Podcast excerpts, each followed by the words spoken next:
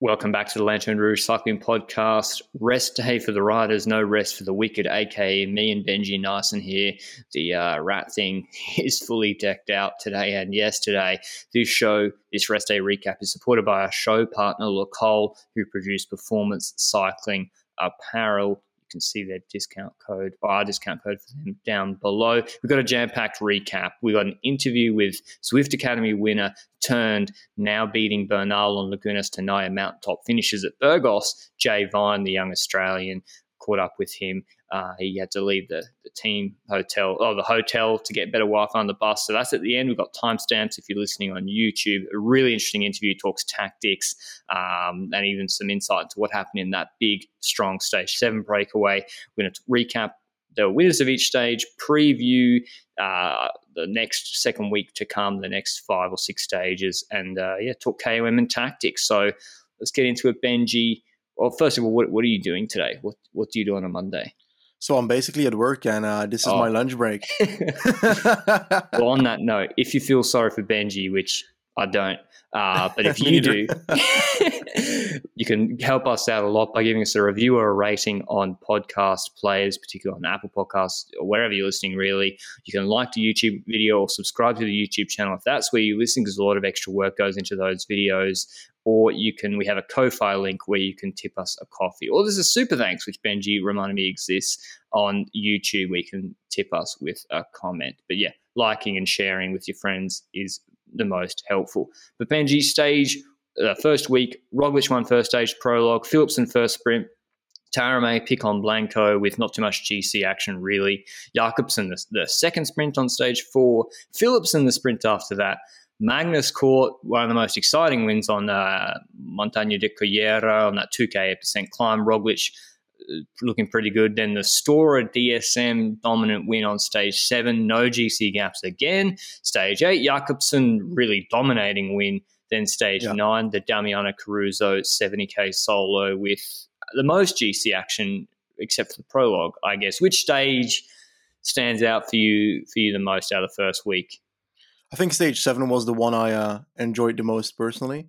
I enjoyed the tactics that played into people trying to get in the breakaway, the breakaway itself trying to fight each other. We've got the soap with Sivakov and Storer that stays in my mind and so forth. and in general, it didn't have the craziest gaps. I think that's the story of this entire first week. It's not like we have 10 minute gaps like in the tour, but the tour was a bit of an exception. But I think that the story is mainly that some people have lost the Grand Tour here and not necessarily have won it. So, for example, Carapaz, we now know that he's not in the form of the Tour de France nor the Olympics, and that it's unlikely that he's going to end up on the podium of this of this Grand Tour, for example. And the same for Vlasov and Landa that are showing clear cracks in their uh, in their fighting story here. And there's a few riders that we expected more of. There's a few riders that are overperforming, and that is the the enjoyable part about this first week is that nothing is decided. We do have an indicator of who is the strongest rider in the race, but that can still change over the course of the next two weeks. Here's the revised GC standings that Benji was alluding to. Roglic leading 28 seconds ahead of Mas, 121 ahead of Lopez, so it is a decent gap out to third. Then Haig in fourth on 142, 10 seconds ahead of Bernal on 152, who is 15 seconds ahead of Adam Yates, his teammate on sixth at 207. Ciccone is actually hanging quite tight, 239 in seventh, Kuss 240 in eighth, Grossschartner at 325, De La Cruz at 355 in 10th, the same time as Vlasov. Gino Mäder at four minutes, Louis Meintjes, who I said we talked about yesterday, he's doing a very, very good job. Uh, 13th on 405. I think we can he can sneak a top 10 here. Aru on 436.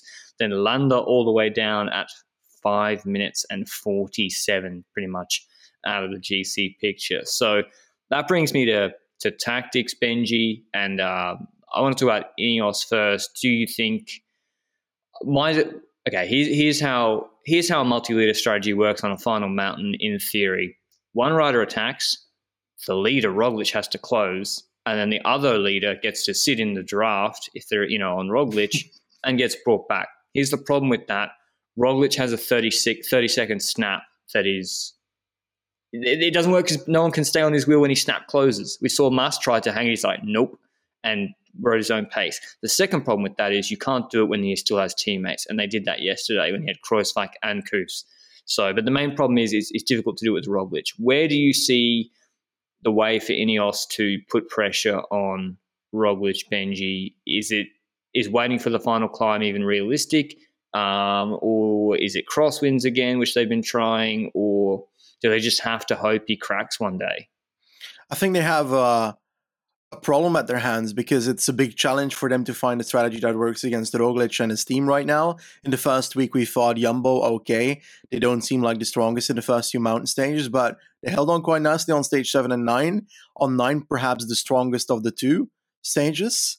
And I've got the feeling that they're certainly growing into some kind of form and that that is offering up a bit of a, a counter portrayal against the fact that other teams might try and go early on stages. So, for example, in Ineos, if they go early with one of their riders in a, in a stage, Jumbo seems to be able to control something like that at the moment. And that is an issue with that strategy and those strategies. And next to that, the fact that Movistar is also sitting on two and three, they're going to play defensively against everybody that is fighting against that podium spot. So if Ineos, for example, decides to put Carapaz in a breakaway, well, Carapaz in a breakaway means that Movistar will pace. But in this specific situation, I mean that Movistar will probably end up doing something because they want to save their podium spot. Now, with Carapaz, they probably wouldn't care anymore because he's like 11 minutes behind. Yeah. But when, when we're looking at a, a, Yates and a Bernal, they're going to respond to that as well. Perhaps they might try and uh, nah, they, they probably won't uh, say to Roglic, you can close it. That's that's a bit on Movistar like, despite their strategy in the first week being relatively good overall.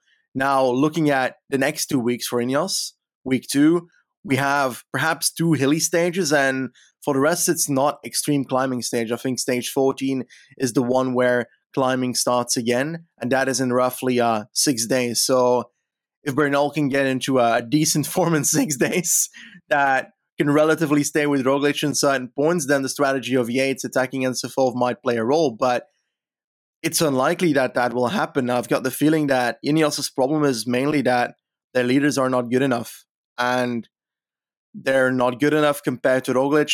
The difference is so obvious that I don't think it's as big as we think. I think I think Yates' shape is good. I don't think it, now the the problem with Yates for me is that I don't trust his third week. The only Grand Tour where Yates has been able to hang on in the third week was 2016 Tour de France, where nobody attacked except for Bardet on one of the mountain stages.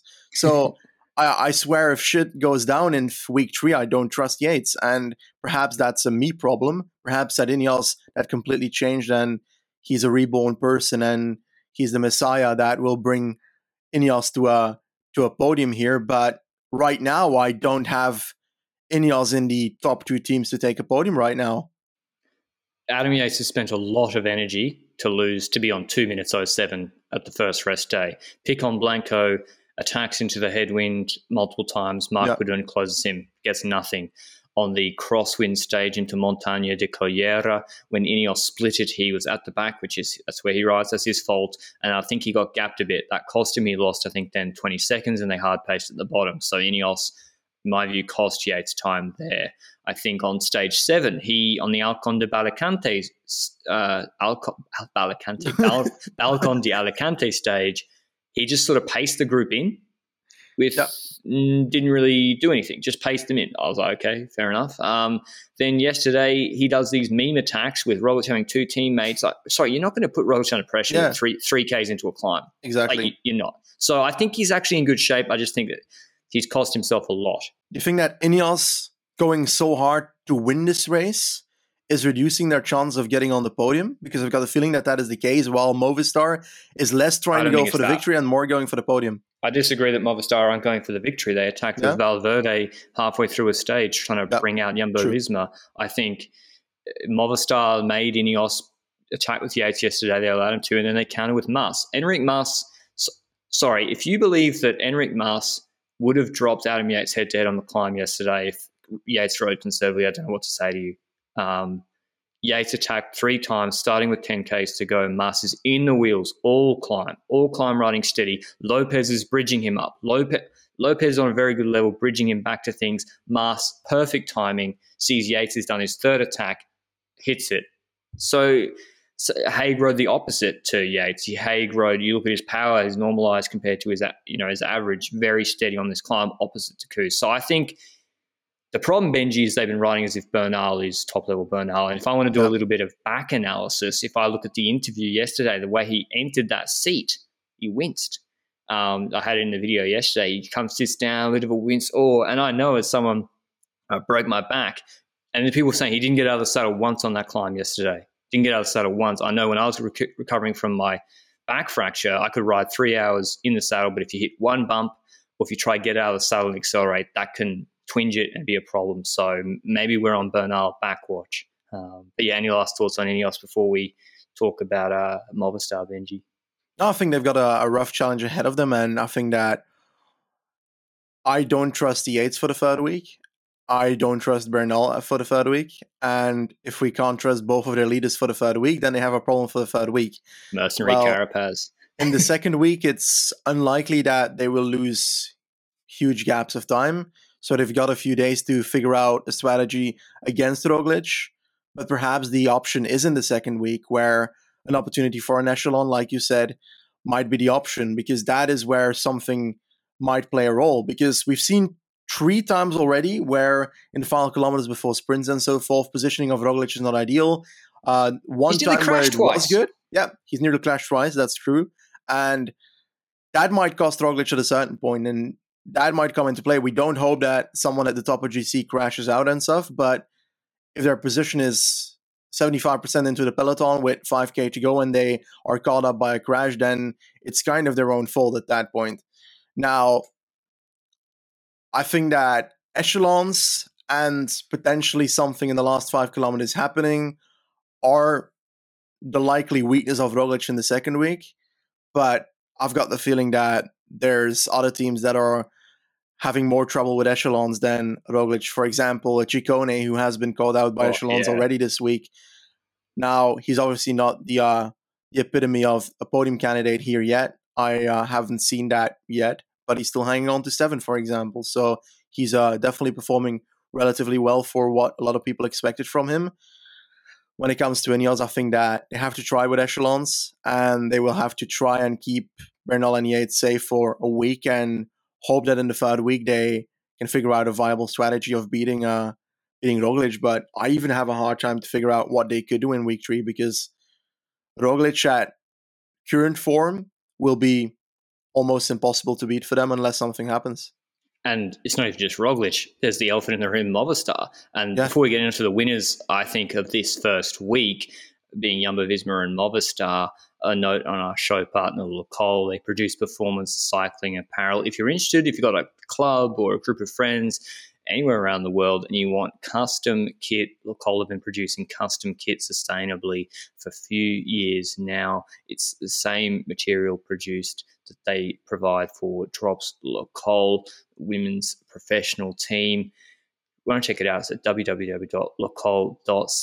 There's also a sale at the moment. If you want to use our code LRVuelta20, that's LRVuelta20, all caps, you can pick up Le Col kit with some outrageous discounts, which applies on top of already discounted items at 20% off. So thanks to Le Col for supporting the podcast. But the winners of the first week, Benji, Roglic didn't crash. Roglic is leading GC by 30 seconds on Mas. Kuss is even at 240. Jumbo Visma got to be pretty happy. I don't think we need to analyze it too much. It's just you know they rode pretty pretty smart. No no real issues. I want to talk about Movistar. You know they they're the ones in the prime position if Roglic has an issue, not Ineos. They're at se- they're at second and third. They've got the strong Rouleur team, although they lost Jakobs. I think, yeah, I think Movistar are pretty well poised, Benji, despite the loss of Valverde. They've got Verona looking good. Do you think they're going to try. Do you think they're going to be content with the podium? Because I don't think they are. I think they're going to get pretty hungry for the win, actually, and and try and put pressure on Roglic if they can.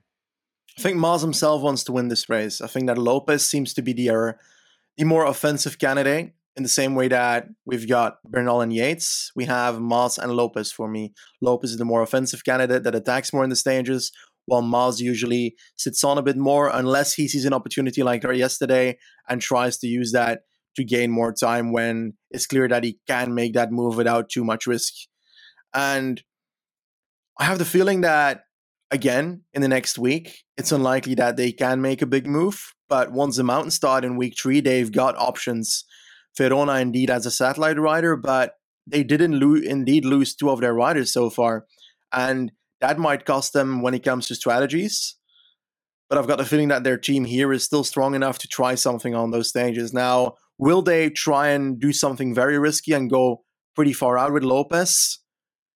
I find that extremely hard to believe, except for like a second last climb, where the last climb is not as huge, for example. But we don't actually have that too much in this race if you look at the third week. So the next mountain stage, for example, is a uh, is that stage 14 where we've got Pico Villuercas as the final climb. I think it's roughly 15k of climbing, and there's basically that very steep section in the middle of the stage, then a valley with rough rolling terrain, and then it's the last climb. I I don't see Lopez attacking on a stage like that personally, so I'd be looking more at a, a stage 15 where he could do that on the uh, what is it, Puerto de Mijares or something? Yes, that second last climb because the last climb is a shorter one, and that offers more of an opportunity to go on the second last climb. I think that stage 15 might be a, a pretty crazy stage, and I'd love to uh, see Lopez attack on that second last climb, for example, with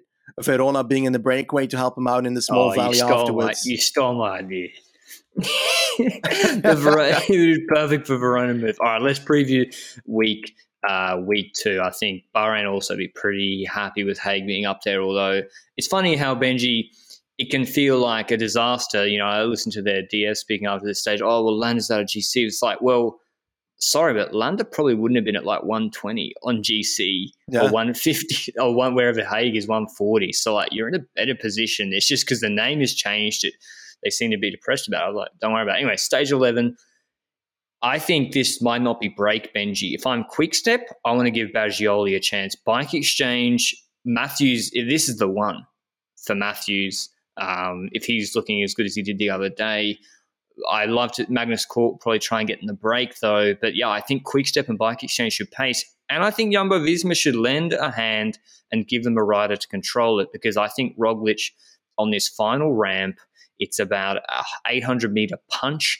there's it's rolly all day. There's no real extended climbs except for some bonus seconds, nine Ks at five percent beforehand. If I'm Roglic, I want to take a little bit more time and put pressure on Bernal, test out Bernal on you know the explosive sections where him and Yates haven't looked as good. Even Musk, career wise, hasn't been as good on these explosive sections. Or Benji, you think there's going to be break and I'm I'm bigging up a nothing stage? We're talking about stage eleven, right? Yes. Okay, I think that's going to be a break. like I, I believe that you're right about Bagioli. He can definitely do well on a stage like this, and he could potentially even win a stage like this from the peloton. But is Deceuninck not just going to put him in the breakaway because he's far behind? True. I don't know. It depends so, who goes. If it's a Spanish meme break, then no.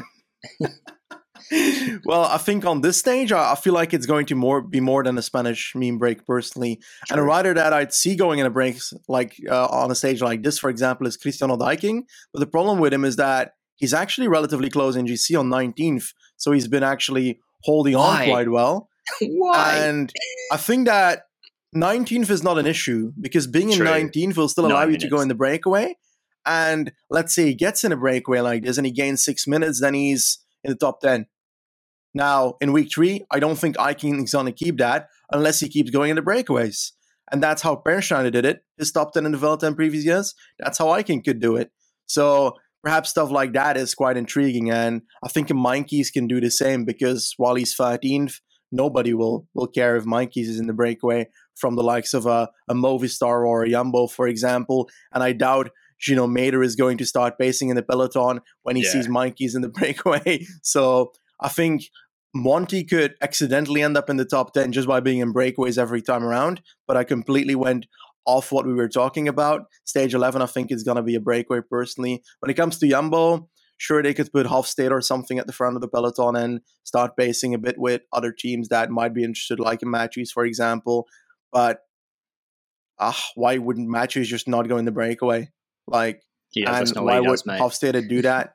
While Jumbo, for example, they could just as well not spend the energy that day and keep it for week three. True. I kind of agree. Now you've convinced me that yeah, Matthews should go on a break with the Cort and the likes of that. Stage 12, 175 Ks long. This is again Matthews type stage. We have two Yep. climbs that are pretty shallow gradient. We it's 175 Ks long, 5 Ks, 7% descent, and then another climb of 7 Ks at 5.6%, although there's a 2K 9.5% section descent and then a valley of about 10 k's flat sprint finish. This is the nailed on bike exchange have to try for Matthews stage, reeling in a break. But again, I'd expect Magnus. or in the break. Yeah, it's it's almost It's easy to difficult, huh? well, I think the, the Tour de France showed that if he's in the break, he on his own, he gets played out. The other riders will not ride with him. So it's almost better to have the big team behind controlling, to be honest. Uh, but this reminds me of the Catalonia stage one stage a lot.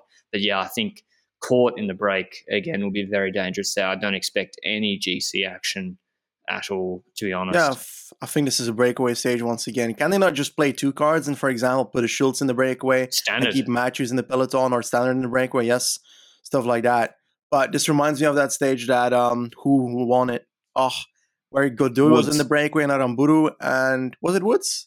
Are you talking uh, Tour de France this year? Oh, uh, Colbrelli with Konrad. Yeah, yeah, Konrad won that. Yes, this reminds me of that kind of stage. I don't expect too much GC wise, and they honestly shouldn't. To be honest, like there's a steep section on the last climb, but the valley afterwards is a bit too long to go on an attack on that climb and stay away. You know, unless you've got someone in the breakaway. But who's gonna try something on this Nah. stage if you know that mountains are coming in the week after? So I doubt it. And uh, Astana have to try here. I mean, this reminds me a lot of the stage I was thinking of. Is the Fraile? stage Woods won last year, yes, where he Woods was in a break with Bala and I think Fraile Benji. It had two climbs like this, and then uh, it had a longer flat afterwards. They have to have Aranburu Fraile, Luis Leon Sanchez, who was in the uh, the later the Fuga de Fuga in that Catalonia stage one this year. So Astana have to get multiple riders in this breakaway, and DSM will too. I think nailed on break day. Stage thirteen the only sprint stage of the week. Uh, it's got a little uphill drag, 204 k's long. Quickly, Benji, we both agree Fabio is is the quickest man here, and it really depends on if Jasper can get a really good lead out. Is the only way to beat him. Yeah, certainly, and um, it's gonna be between the two, most likely. I do give Démare the benefit of the doubt when it comes to he sprinted well on that one stage, but his positioning issue is a real problem, and it basically makes him not competitive on the majority of the sprint stages because he's not in the position to start sprinting off at the uh, when the sprint starts, and that is both a lead out problem, but also a Démare problem because he's not strong enough to make his way himself and Jakobsen can do that, and Philipsen has been relatively able to do that a tiny bit as well. So for me, it's Philipsen or Jakobsen, and I think that it's more likely that Jakobsen takes it because I feel like the the Koenig train is getting a tiny bit by tiny bit better throughout this Grand Tour, figuring out how to work together a bit more. While on the last stage that Jakobsen won dominantly, sure Jakobsen was not on the train, but the train itself did perform very well. If Jakobsen was in full wheel there in the Deceuninck train, then that was a perfect lead out. So yeah, I think that I'm I'm going for Jakobsen on stage like this, but we're going for picks, but we already did this, I think, at some at some point. Well, uh, Guarnieri's gone, so Démare's last lead up man DNF yesterday. I don't know if there's, I don't know if he crashed. I hope he didn't. Um, but something not quite right at FDJ right now. Um, Yeah. because yeah, he, he's been doing pretty good lead out sometimes, and Démare hasn't been performing. Stage 14 is the real, the only mountaintop finish of this second week. It's, yeah, it's not that mount, 166 Ks flat at the start, 77 Ks of pretty much flat, which will make it difficult for a break to form. Jay Vine talks about break formation in a later interview on this episode. And then there- there's a 3K 13.5% climb, which in the middle of the stage with 66 Ks to go, which is just outrageous. I, I don't know. I am I'm so not used to that sort of parkour in the middle of the stage. I don't really know what's going to happen. And then it finishes with the 14.5k 6.3% climb. I I don't really know what to expect, Benji. Will is that a place for Ineos to try something, uh, or Bahrain or Movistar? Kind of yes, to be honest. If they have riders in the break ahead, because there's rolling valley afterwards, I would. I don't know. You test Roglic, see what it's like. If if he responds, then you can just shut it down. Be, this is what I think, Benji. You test Roglic on the middle climb. If you see something, then you continue your action, maybe with satellite riders up the road. Um, if he looks good, don't pace him on the final climb because then he's just going to 14k 6% that suits him suits Haig um, but yeah I don't I really know what to expect from this to be honest do you think that anyone else could try and get Carapaz on the breakaway and try and gain time in the second week on a stage like this because do you think that Jumbo will react to that if Carapaz goes I think he's 11 need, minutes down they need him. You can't have Bernal closing his own gaps three k's into a climb and a mountain finish any anymore. It's Carapaz needs to do that work. Um, to be honest, I'd rather have Van Baarle.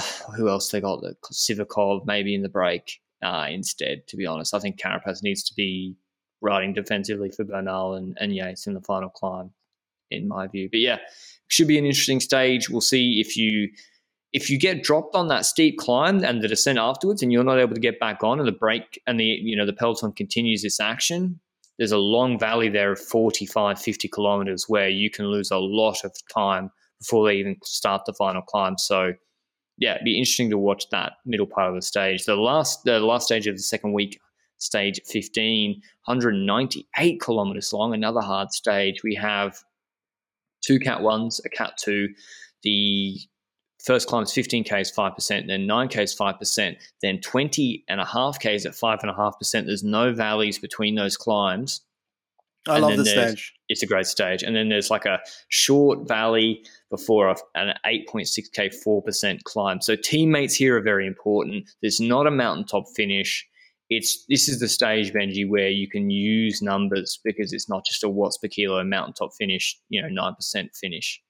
Yeah, this reminds me of the reason why I like the Giro end stages so much because usually in stage 20 or something, you've got a stage where the second last climb is the biggest one, and then you've got a smaller climb towards the finish line or a bit of a valley section afterwards that is falls flat to the line, stuff like that, which forces people who are on a bit of a gap or gives them an opportunity to attack on the second last climb. And this 20.4 kilometer Puerto de Mijares is perfect for that. Yes, the gradients are not insane, but we've seen on the Stelvio that you don't need insane gradients, but then again, Stelvio is high altitude, so that is uh, quite a different thing. Now, this is a stage where I do see moves happening, and I don't expect it necessarily on the first two climbs. I don't see a GC rider attacking on the first two climbs, but you can have satellite riders already in the group ahead, and then on the Puerto de Mijares, move with your GC rider. And it would not surprise me if everything goes down on Mijares here, and we've got a whole battle from Mijares to the finish line, and that would be a, a wonderful stage to see, and perhaps the Queen stage, because sure we've got Comunitario coming in week three, for example, but that is a Angliru kind of stage where it's the final climb that matters the most, and most likely the last two kilometers will matter the most of that climb. And on this stage, you can have action for the last 40 kilometers, and that's why I prefer a stage like this over something like Comunitario personally, because it allows more tactical play. Honestly, I would.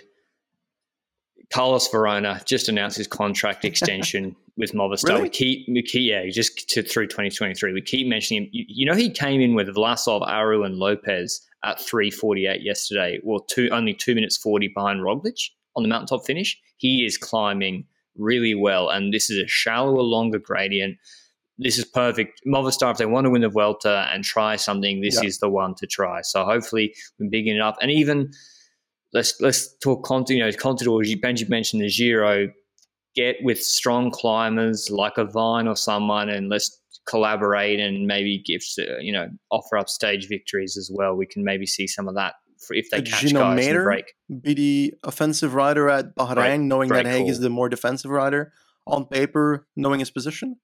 That's a good call because a I think both Mader and Haig prefer like the five to six, five to seven percent climbs in their wheelhouse, um, like these ones. So Mader's a good one. He's a good descender too. So yeah, I'd love to see something on this on this stage. But uh, I think running out of time, Benji and I, or you know, re-previewing the second stage. We'll get on now to our interview with Jay Vine, who, if you don't know, he won the Zwift Academy final last year, the end of last year in 2020. He's from Australia. I've met up with him in Australia before. We both, was weird. We met up when he was still riding at Conti level in Australia, and I was just working as a lawyer. Now we're over in Europe, and we caught up in Andorra the other week. He's going to the he's at the Vuelta now, his first World Tour race, I think, let alone Grand Tour. And we also speak a little bit about the move across to Europe, how you know how that affected everything and what he expects from the rest of the Vuelta. So I hope you enjoy the interview with Jay, very talented guy who's, uh, I think, going to make, make, some waves in the next couple of years. Welcome, Jay, from the Alpecin Fenix team bus, Escaping the Hotel Internet. Some of you, I've already introduced Jay, but the first thing I wanted to ask, not anything about his climbing, it's something I always wonder about is he and James Knox, aka the climbing Tim Declercq, pulling flat breaks back, the three Spanish Pro Conti teams, keeping it at 90 seconds what how does that work with Knox? Do you say, okay, I'm going to do you do 10 minutes, I do 10 minutes? Is it shorter pulls? What what's do you also need to do to keep a break gap stable? Um, so I guess it depends from day to day. The the last one that we did on stage eight, they they tricked us a little bit. So we were pulling all day at about 300, 300 watts on the front. Um, I think we were averaging about 40 to 42 k's an hour. And then in the final 50k, as we started going over the bergs, they they really started to dig a bit deeper. Um, which after the sprint point, I was left on the front for a good 10 kilometers by myself, um, and the break gained an extra 20 seconds. But um, the bunch just has so much more speed in the downhills, like a phenomenal amount more speed in in the downhill section. So we ended up closing that right up um, by by the bottom of the downhill, and then as you saw on the TV, we turned uh, we turned left, I think, through a small town, and the yeah. GC team crushed that 40 second gap that they had in the space of about 500 meters. yeah, Astana were um, like Astana were trying in that in that crosswind section. Yeah, um, but yeah, I think like it's about 300 watts um, to keep keep the break uh, stable, and anything over 300 watts, the, it starts to come back down. Um, when I was pulling with the Deceuninck and uh, FDJ, we we rotated about two and a half k's. Okay. So um, yeah, two and a half k turns, and then you get five k's rest, which ends up being about six or seven minutes. So yeah, it's not it's not crazy strenuous, but obviously compared to sitting in the bunch at 150 watts, it's double. Is that something because you know you're not like 55 kilos? You actually put out a large amount of absolute power. Is that something you've realized? Actually, I could. I'm actually pretty good at this because you know you are like 60, 68, 70 kilos. Um, and but also does it do you think it has a big effect on your ability to then say next day get in a break if there's a mountaintop finish even though you say it's not like it's not the most strenuous in the world but yeah there is a cost to it? Yeah i think um, it's it's definitely something i'm good at. Um, the i certainly wouldn't be doing it the day before trying to get in a big move especially um, with a downhill start like we had uh, on stage nine. That was a phenomenally hard and long. Not televised. Not televised. Um, yeah, I don't. I don't quite get that. Um, it was black out racing for the first two hours. Um, but yeah, I mean, it doesn't take much out of me. I think it adds an extra 20 TSS to my whole overall day. But um, it's also nice to do it, you know, not the day before, but a couple of days before you actually right. want to go on a big adventure because it, it just provides a bit of load in the legs. Otherwise, you end up having three or four rest days and then trying to do all that effort. It's a bit it's a bit rough on the legs. So yeah. And speaking of break establishment, let's go back to stage seven, which was fully televised uh, on Friday, which was a really good stage. And one thing I noticed was I feel like DSM went back to Tour de, Tour de France 2020 DSM, where it's like we're not going to they're not going to try and chase every move they're going to get multiple riders in the break, and they went late on the flatter section after the first climb, and I felt like that actually saved Storer and Cole a lot. Whereas I look at Jack's power numbers, and you were right behind him at the end of that climb, I think, and he's done I don't know, 440 or something for that climb. And you and Taaramäe were trying, you're trying to establish, establish, establish that break. Do you think A, would having a, does having a teammates like DSM help where they got Nico Denz sort of pulling it back for them on the, the on the flat? They had Casper Pedersen last year. And do you think that cost you a little bit, that huge effort at the start, or was there time in the stage to recover before the final? Absolutely. The, the start cost me a lot. Um, but aside aside from that, like I was also pulling pulling and with the three man group, I think on the flat section just before the top of the oh, climb. Oh yeah, so with the Caja guy. Yeah, yeah, we semi got away and then got caught again by Jack's group and Sivakov over the top. Yeah. So there was a massive amount of wasted energy there. But also, besides that, during the actual stage where it all started to kick off with 50 Ks to go, the the DSM guys could then spread their load of, um, oh, there's a snap attack at 600 watts for 20 seconds over this small little ridge in, in this Spanish town.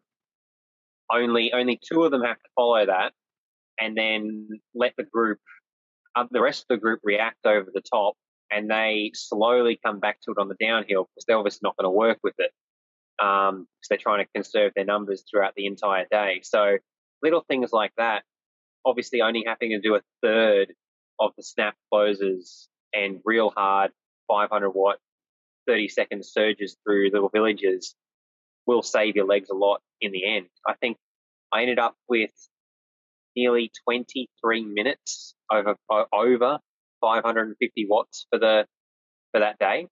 Um, I mean, the stage was only four hours ten. Yeah, it was a shortish stage. Yeah, so like all those little bits of energy yeah, definitely count.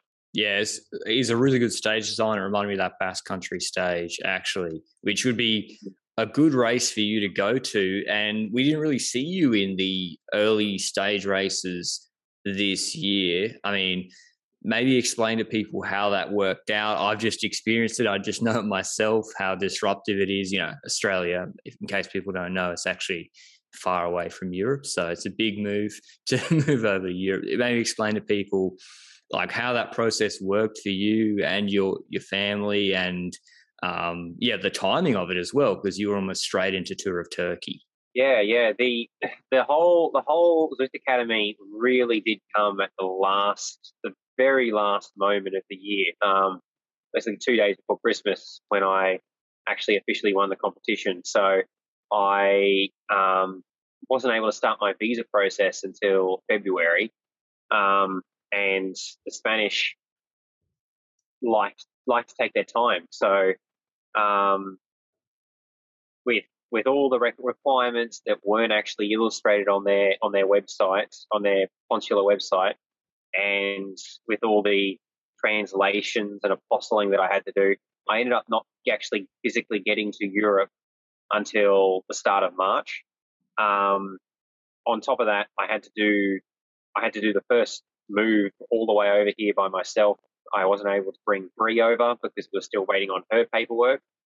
Um, and um, yeah, to top it all off, you still have to get permission from the Australian government to leave the country at the moment. So yeah. we we got here about the start of March, and the team already had all their riders selected for the upcoming races. So Catalunya, as much as people think that I was going to do that race, wasn't on the list. Um, Paris-Nice and Tirreno obviously already had their squads um, sort of down, and um, it's I think there was a dropout of Turkey. That's why I ended up getting that spot as well. So not being involved at the start of the season did sort of take away a bunch of those opportunities, those races that really do suit me. Um, but it also gave me the opportunity to perform at a, a lower sort of obscure race that is still pro level, you almost to say. Yeah. Um, and yeah, but that, that won't be an issue this time because won't be going home. Um, Australia has made that uh, a bit too difficult yeah, this year. I've accept, I accepted as well. We spoke the other day about you know spending Christmas in Europe. Like it's it's not even the quarantine back there. It's you know I got to get back here to work, and so do you. Like that's the that's the problem. So yeah, an ideal schedule for you probably would be yeah something like a Paris um, or yeah Catalonia, Basque Country, etc. What probably you, like the old oh sorry, go on. saying schedule um, with uh, your Andalusia at the start where Yeah. it's supposed to be in the year, then a Catalunya, um, a Basque, something like that, like the Spanish type uh, warm ups. Because I think we'd still end up sending Van der Poel to Tirreno or uh, Paris Nice.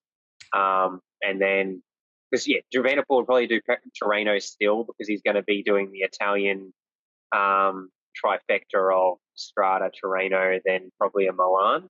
Yeah, Um, and then the classics guys would probably do a Paris Nice um, and then do opening weekend. So keeping me in the Spanish part of the the globe would probably make more sense. But once again, I'm not the sports director.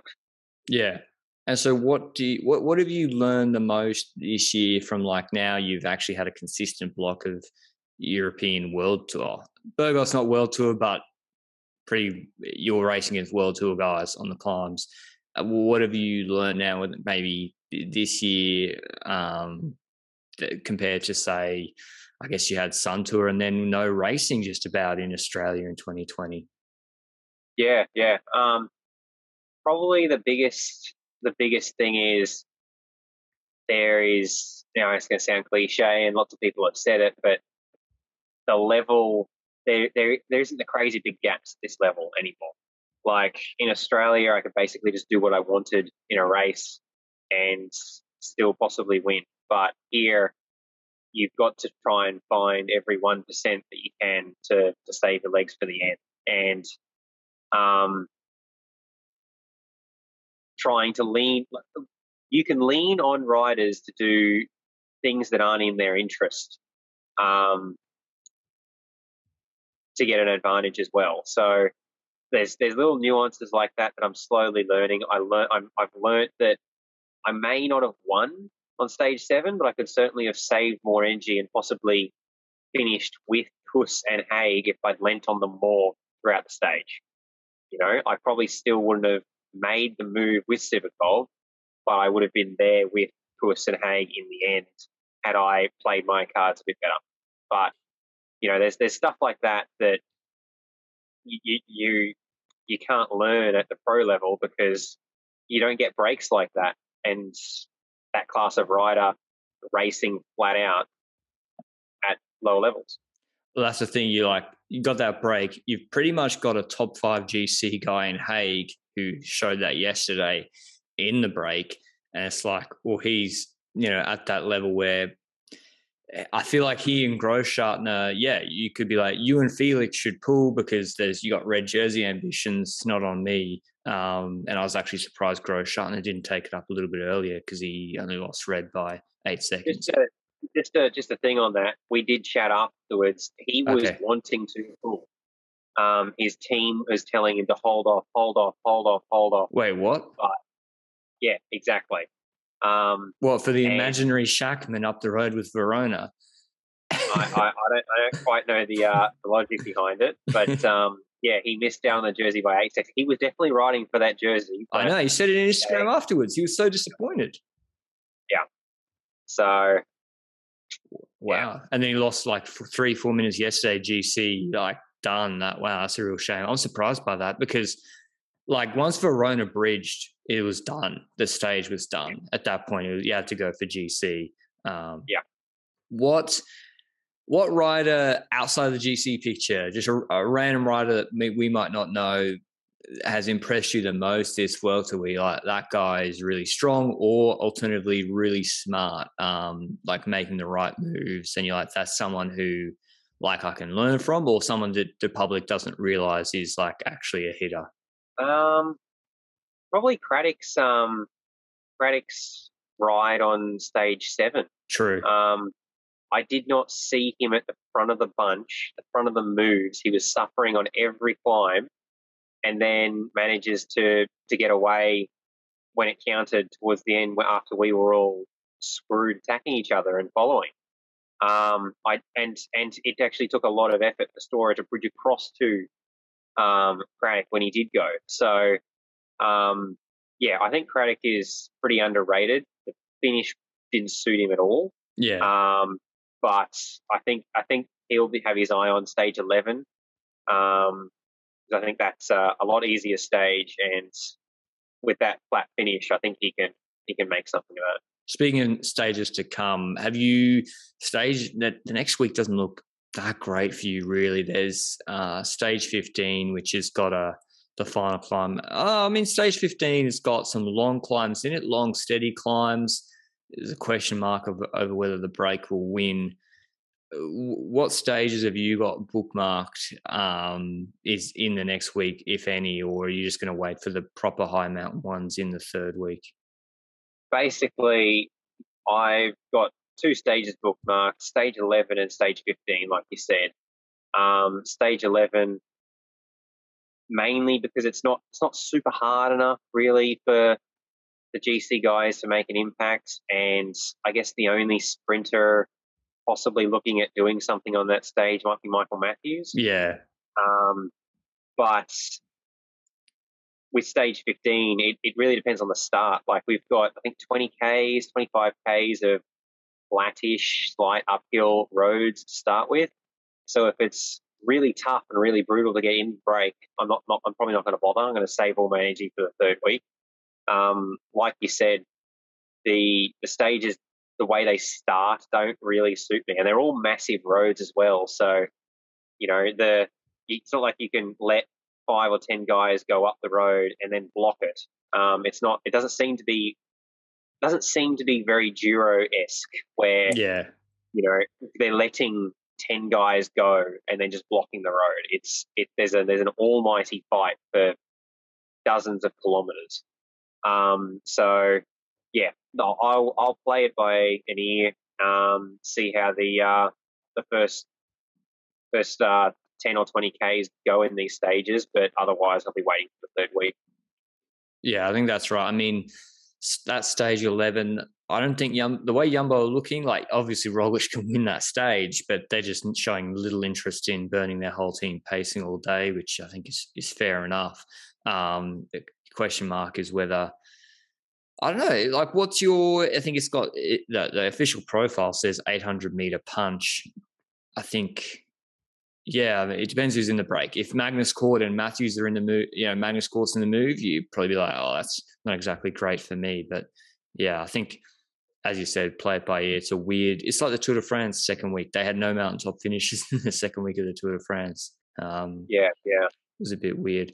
Anyway, thanks for coming on, Jay. Any, we'll watch out for you probably on stages 17 and 18. My last question was, it, will you just, are you backing yourself out of the GC group? Uh, I think Dan Martin tried to do it on one of the mountain stages in the Tour de France where you're like, okay, the break's not forming, but we've got a mountaintop finish, but I'm so far down on GC, but I, if I attack and they're all, no one's really pacing, no one's going to chase me down is that something you're thinking about, or is it only winning out of the break? Um, I mean, it's it's definitely possible, especially with next week having some hard days towards the end. Um, and if and if and if I've literally done nothing for the for the first four or five days, then yeah, it could be a possibility. But I certainly won't be trying that after any sort of load in my legs because they, yeah, they they're just uh, a bit too fast for me at the moment. Yeah, that's fair enough. I mean, I mean, first, yeah, first, first world tour race here. first, yeah, we, I'm just asking, why can't you just beat Roglic on mountaintop finish? It's not that hard, man. Yeah. All right, thanks for coming on, Jay. Um, best of luck with the next couple of weeks of the Vuelta. I'm sure we'll see you um, hopefully, maybe racing some Italian one days afterwards. I haven't really discussed it with you, but hopefully. Thanks for Jay for making the time on his rest day in the morning, early wake up for him. I hope you enjoyed the interview. Make sure you follow him on Instagram or Twitter. He's regularly posting updates on how he's going during the race and what he's learning. And give a like down below if you enjoyed the interview. Otherwise, Benji, last thoughts on this second week. Who do you expect to be one, two, three, and GC uh, on the second rest day? I think uh, Roglic first, Mas second, and Haig third, based Correct. on the current. Uh, correct. it's like it's a test. Did I get full score here? I just think because Miles is going to be made to work, like not work, but like Yeah. Miles, Miles is the one closing gaps. Miles is the one, okay, well, if someone needs to attack, it's Lopez, I think, and Hay can ride 100% for himself. So, yeah, I agree with you. I think that's how it's going to go.